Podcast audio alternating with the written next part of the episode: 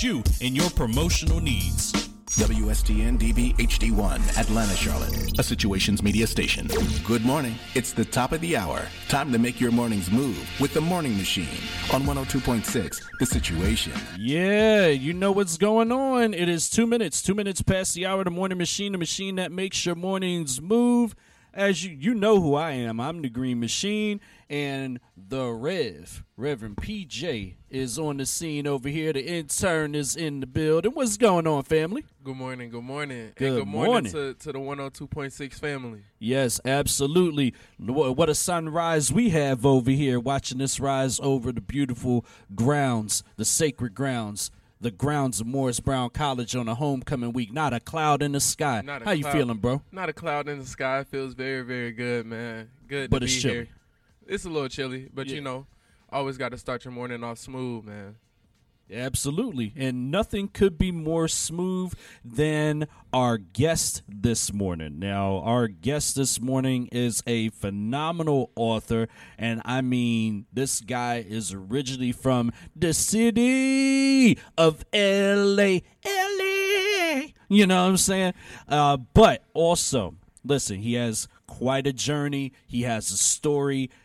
Man, I can't wait for y'all to hear this story. But speaking of to hear it either. stories, he ain't, hey, look, he got speaking of stories, he's writing novels right now. Man, what? That's what I'm talking about. Like he's got a novel out right now called Loyal to a Fault. And look, we ain't gonna fault nobody, but what we will do is we're gonna go ahead and bring in the one and the only author, Omar Scott. Good morning. Good morning, fellas, man. I like that intro. Appreciate that. Hey, hey, look, course, I've been. I've been, on. I've been tapped as a professional introducer before, so I already know what the vibe is. How you doing?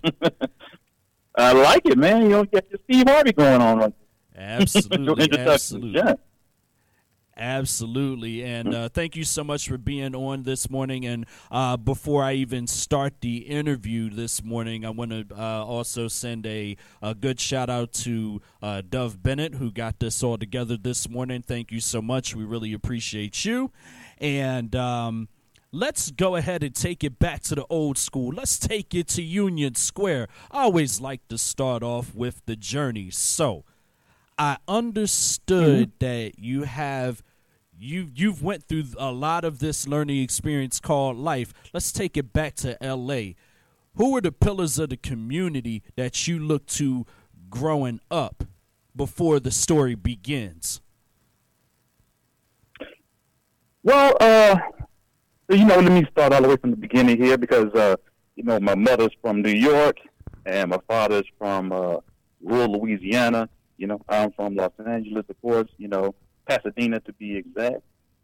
And we moved actually to uh, Dallas, you know, in the early 80s when I was still a little kid and stuff like that. So, um, more of the pillars of my community in Dallas, you know, would have been like Tom Joyner, you know, Dwayne Dancer, Uche, Right. people like that, you know, in, in radio and and uh, you know those kind of people. Yeah.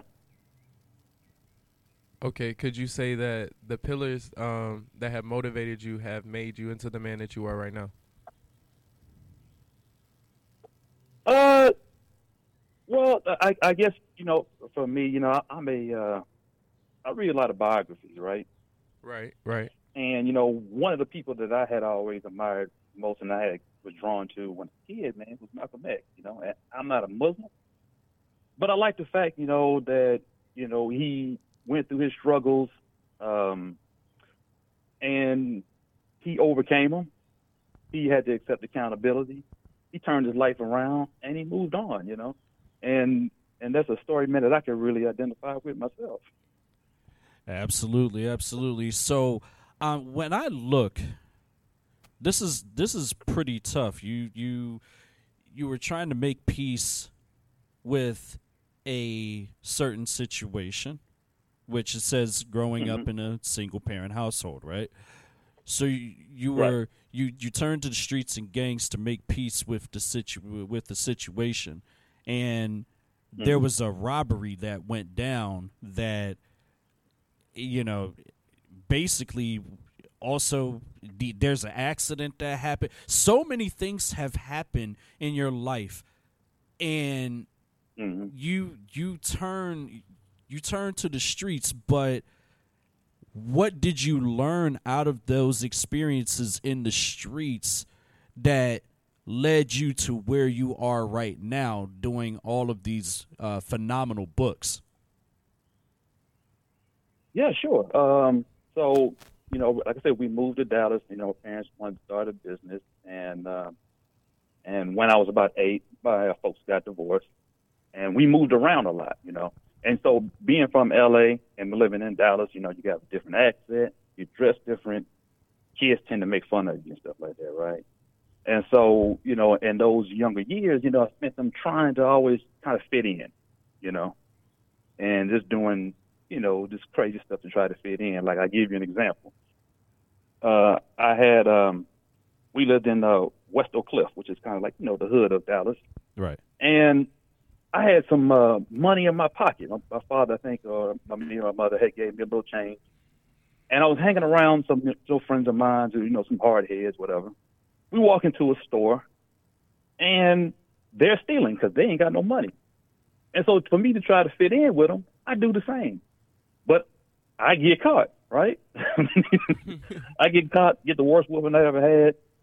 And and, and so I I spent all those years, man, you know, just trying to fit in, try you know, you know, not and I was like I said, we moved around so much so I always had to make new friends, live in different areas and, you know, it forced me, you know, to be more personable, but it also for it also I think affected me in the fact that you know I'm I'm trying to fit in with other people. I'm trying to do things, and then so I'm I'm making wrong decisions, and I'm I'm hanging out probably guys I shouldn't be, and you know I'm getting caught up in doing things that I should, you know. Right, right. I, I can, I Mhm. can I definitely understand um, where you're coming from on on that aspect. So, when you were, you know, talking about, you know, at that young age, you were just trying to fit in. Like, when you finally realized like fitting in wasn't, you know, wasn't cool anymore, it wasn't the move anymore. What did you really like? What did you do to change your aspect on life? Well, all right. So you know, I, I'm, you know, I'm, I'm, I, I got a crew that I'm hanging out with, you know, all through high school, and uh, you know, we on the streets and you know, we making moves and stuff like that, and we do we do something, you know, we we break the law, man. You know, we uh we steal some stuff, and after that fact, I got burned. I had I had a serious burn. You know, I mean, I uh I smoked some weed. I opened the hood of my car, man, and didn't realize that the radiator was, you know, just piping hot. And I took the top off, man, and that all that radiator, all that radiator fluid just went on my chest, my arms, and I had second and third degree burns. Oh man. Yeah, and, and it was only there. It was only at that particular time, man, when my life just kind of came to a grinding halt, and I really had a chance to really think about things and think about my actions, think about where I was going. I was like uh, 17 at the time, and um, I just had that, you know, that you know what alcohol is called that moment of clarity. You know what I mean? Where where you know what I, I can't I can't go down this road. I got to change. And for me, the, the biggest thing was, you know, just kind of separating myself from that life. You know, I just couldn't have those kind of friends no more. I couldn't hang out like that no more. I just completely disassociated myself from that. You know, I went back to school. Uh, you know, went to college, and you know, just turned things completely around. You know. Gotcha, gotcha. So let me ask this question because you transition from that life to now the author life, and you have several inspirations. Um, I mean, we could name a few here, like Donald Goines, uh, Sister Souljah, Eric Jerome Dickey, to name a few. But what was it about their style of writing that was the inspiration for you? Uh, you know what? Uh, each one, you know, gave me a little piece. Um, you know, like, like say, uh, uh, Sister Souljah, wrote Coldest Winter Ever. Right. First book I ever bought as an adult, right? Of, of that kind of theme, man. And I, when I read it, it just reminded me of something, you know, of of things I went through and how I felt about it, you know what I mean, and how I was dealing with these situations and my friends and my loyalties and stuff like that. And then uh, I read Donald Goines' uh, "White Man's Justice, Black Man's Grief," you know, and and it just it that reminded me a lot uh, of of my story. You know, uh, I had a I had a really good friend of mine. You know, when I was uh, when I was I met him in junior high. Uh huh. Good guy, man. You know, I mean, we we were both straight A students, man. You know, we started out, uh, you know, playing uh, sports, you know, football team, the basketball team, and you know, my, my my man, you know, he had unlimited potential. Both parents in the house, right? Right. And at the age of 21, he took his last breath hiding under a car, man, after being shot several times in a drug deal that went on.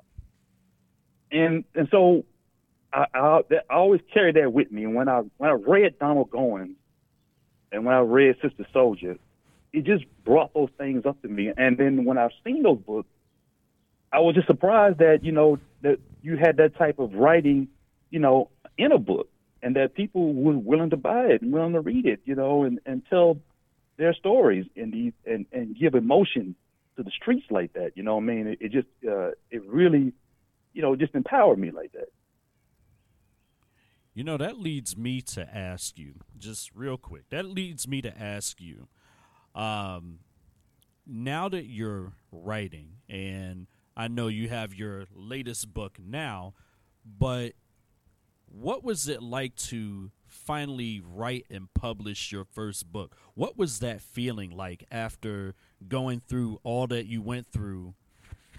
The feeling of being able to accomplish the publishing of your first book. What was that moment like for you? Uh, I mean, it's it's phenomenal, man. It would be hard for me to put into words, you know, um, because you know, you know, writing is such a, a personal thing, you know, Right. and and so to put that, you know, for me anyway, writing is very personal, you know, and so I put a little bit of myself in every story that I tell, you know, and so or a little bit of my experience, you know, my my emotions, you know, or things I've been through, the characters that I know, and so for me to put that in into that story, you know, and of course, writing a book, you know, nobody holds your hand, you know, it's really self motivating. So you really got to be. It's, really something that you're very passionate about, and, and I was. And so to have that come to fruition like that, man, you know, it was just, uh, it was, it was a magical moment for me, you know, man. It was just, you know, a life culminating. You know, it was, it was very therapeutic as well.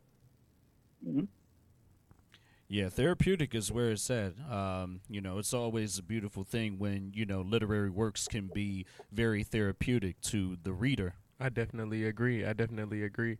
So, um, which brings me to my question. So, um, you know, when you were writing your, when you were writing your book, and you were talking about, you know, things that occurred throughout your life and everything, how, how did that all fall into, into, how did that all f- fall into a single, not even a single thought, but a thought to process everything onto a page and allow readers to experience your story that you have endured so they can see what you've been through.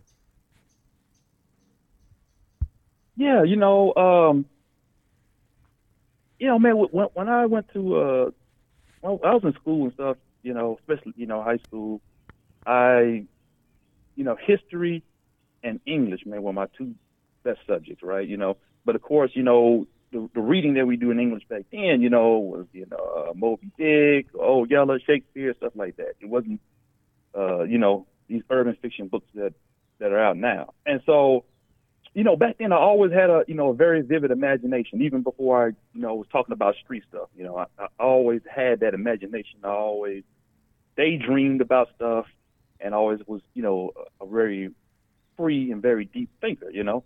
And so as I'm sitting back, you know, and I'm inspired by different people and different scenarios and things like that, and, you know, it just gets my uh, my creative juices going. You know, I'm just I'm thinking about it. I'm seeing things. You know, uh, and it, it just makes me think, man, you know that that would be you know like a great idea for a story. You know, and I know and I've, I've known different people, and I might take a character or a person that I've known in the past use a piece of them to put in the book, and you know, and and and just create a you know a whole different world, you know, a different experience.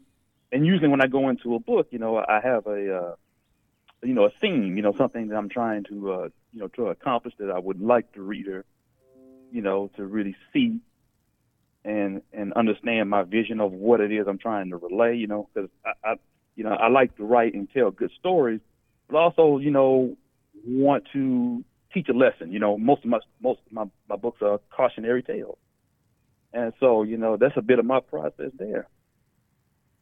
So speaking of um, giving the readers, you know, a like a, a perspective on your story, what if you had to leave your um your readers with a story that you know gave a great perspective on everything that you've written on or or thought about writing, what would it be? You talking about like as far as like the book goes? Yes, as far as the book goes. Uh, well, I guess just like I said, you know, um, that these are cautionary tales. You know, I mean, I, I I tell these crime stories, these street stories, you know what I mean? But I I don't do them as you know that I'm you know trying to glorify these things right here. I'm I'm doing it to show the pitfalls, you know, and, and that's the type of thing that I want people to, to come away from, man. You know, I I was just uh I just seen a uh it may have been a, a reels, maybe a TikTok video, and Ice T was on the uh the View, you know and it was yeah, interviewing him, and they and he he made a, a, a very profound statement, man. That really kind of stuck with me, man, because he's like, we all are one decision away from wrecking our lives. Wow. And, and he's like, you, you know, you can just make one bad move, one bad choice, and all the hard work you did, all the, praying and the suffering and the sacrifices, it all goes right out the window because you made one bad move you got in the car too drunk, or you, you, you said the wrong thing to the wrong person, and led to some tragic events, and now you got to deal with these consequences. And and so those are the type of things you know that I would love the readers to come away with when reading you know my works of fiction. Absolutely, absolutely, and I feel that they are going to do just that, is uh, because you from your first work, uh, Troubled Waters, way back in two thousand eight, yep. and then three additional books. Uh, can could you tell me the titles of those three additional books, by the way? Well, the uh, yeah, sure thing. Yeah, go ahead. Sure thing. Uh, the the the first one was uh, when the goodwill goes bad. Uh huh. And then the next was the hands of love, and then uh, meet Mr. Right, and then of course the loyal to a fault, which will be coming out on October seventeenth. Ah, so so it's not out yet. It'll be out October 17th. We're going we're going to repeat that at the end of the interview this morning because I want to talk about Loyal to a Fault. First of all, the title's phenomenal. Makes you want to dig in and read it because people can relate to Loyal to a Fault. People can relate mm-hmm. to this. And of course, it shows that we are meeting Des, a promising DEA agent that works his way off the streets of is Brooklyn in the house, New York, to a plainclothes position oh, yeah. as a member of the Manhattan DEA division. But then, of course, dearest friend, member of his team, Lance, gunned down in, during an investigation. But Dez, nah, he gonna stop at nothing and break all the rules. Uh oh. I'm going to ask you about that. Let me be, keep listeners take note. I said break all the rules to find the killer El Cazador. Now, the the break all the rules thing. Now, we've seen this on TV, but from a reader's perspective, it's way different. Can you expound on that break all the rules ordeal because we've we've seen movies like John Q uh, the phenomenal Denzel Washington breaking all the rules to make sure his son had care. You see what I mean? And Mm-hmm. you know, he we've seen several movies of that nature, but to the reader's imagination, it could be a totally different thing. So, could you expound on the break all the rules in this store, this plot that thickens? Oh yeah, yeah, no, no, no doubt about it. I mean, you know, uh, my man Dez, you know, of course, like you just mentioned, uh, he works for the DEA. His partner is killed in an undercover operation, and you know, he's consumed with guilt, you know, because he feels responsible for it. And so now, you know, that he throws out all the rules because he's not following procedures, he's not listening to his supervisors, he's not even listening to his friends. You know, he's focused on one thing and one thing only, which is revenge. And revenge at any cost. You know, and, and it's and it, it's going to wind up costing him. You know, and mm. and so he- he breaks the rules of you know fairness, the rules of law, and you know the, the rules of the streets, and all these things you know culminate throughout the book as, as he's in pursuit of this mysterious cartel leader that's responsible for you know his friend's killing, even breaking the rules of getting involved with a potential witness. You know, so yeah, like quite a few things. So let me so let me ask you this, right? Have you you, Yeah. you have such phenomenal literary works here and you still continue to do all of this. And it's so descriptive and so captivating to the reader's eye and even if it, if it becomes an audio book the listening ear as well no matter what it's almost like you you have to get in movie mode when speaking or reading your works. You ever thought about taking it to a movie or taking it to a TV series or anything like that? Because we've seen phenomenal works of literature turned into movies. Have you ever thought about that? Has that thought crossed your mind at any point?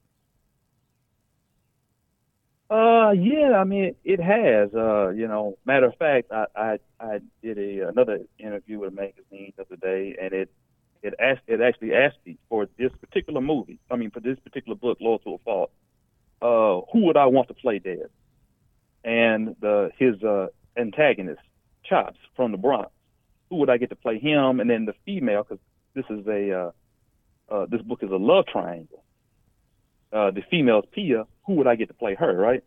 And you know, so I'm I'm thinking about it, and I can always visualize these things when I'm writing. You know, I, I, that's part of my process too. You know, I can kind of almost see the story unfold in front of me like it's a movie screen. And so, like, I could see uh, Michael Ealy playing Dez.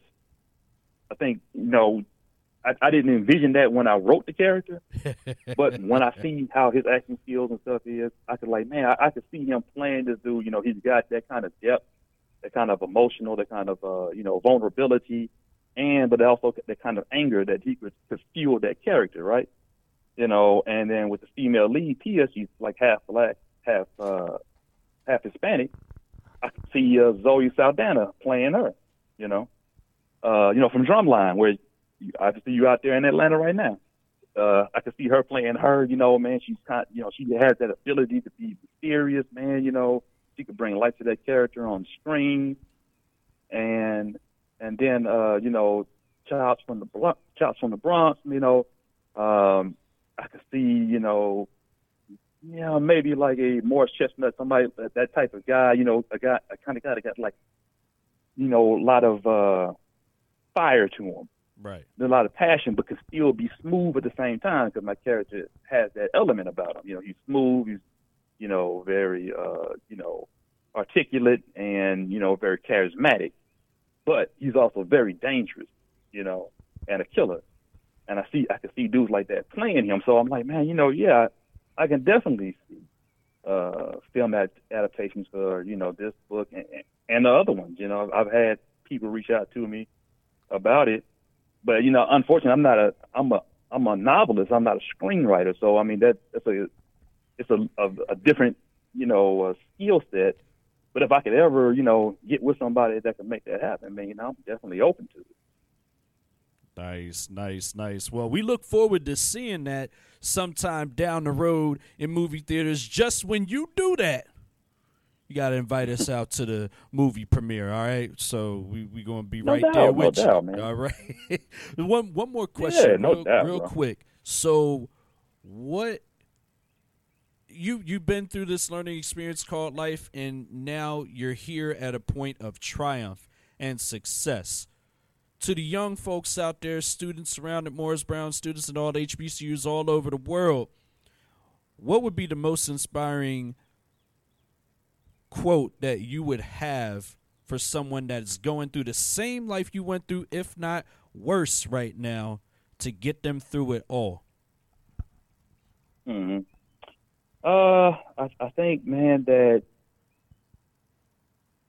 that with each day, you can always, you know, overcome things. You know, and, and that's one of the things that I don't like about this council culture right now. And like I told you before, when you asked me about who one of my inspirations was, I told you Malcolm X. You know, we are one bad decision away from making things happen, but you still have an opportunity. You know, to make it right, man. You know, when you when you get up that next day, when you go out into this world, man, you still have nothing but opportunities in front of you.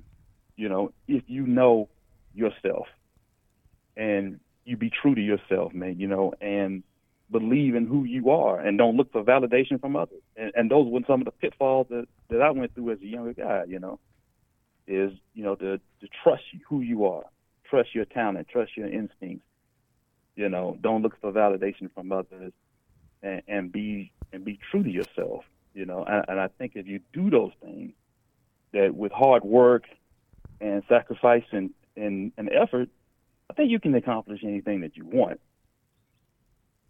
That's facts. Most That's definitely. facts. Most definitely. Yeah. So so in the meantime, uh, look, loyal to a fault. Um, that first of all, it's going to be a phenomenal book. You said out October seventeenth. Is that correct? yes sir yes yeah it will, sure will be And where can everybody find you, follow you, connect, but most importantly, when it comes out, buy your book. Yeah. Um, so anybody can follow me, uh, you know, on Facebook, you know, facebook.com slash novels, backslash novels by Omar. Uh, you can follow me there. Uh, you can always DM me, man. If you do, I will respond back.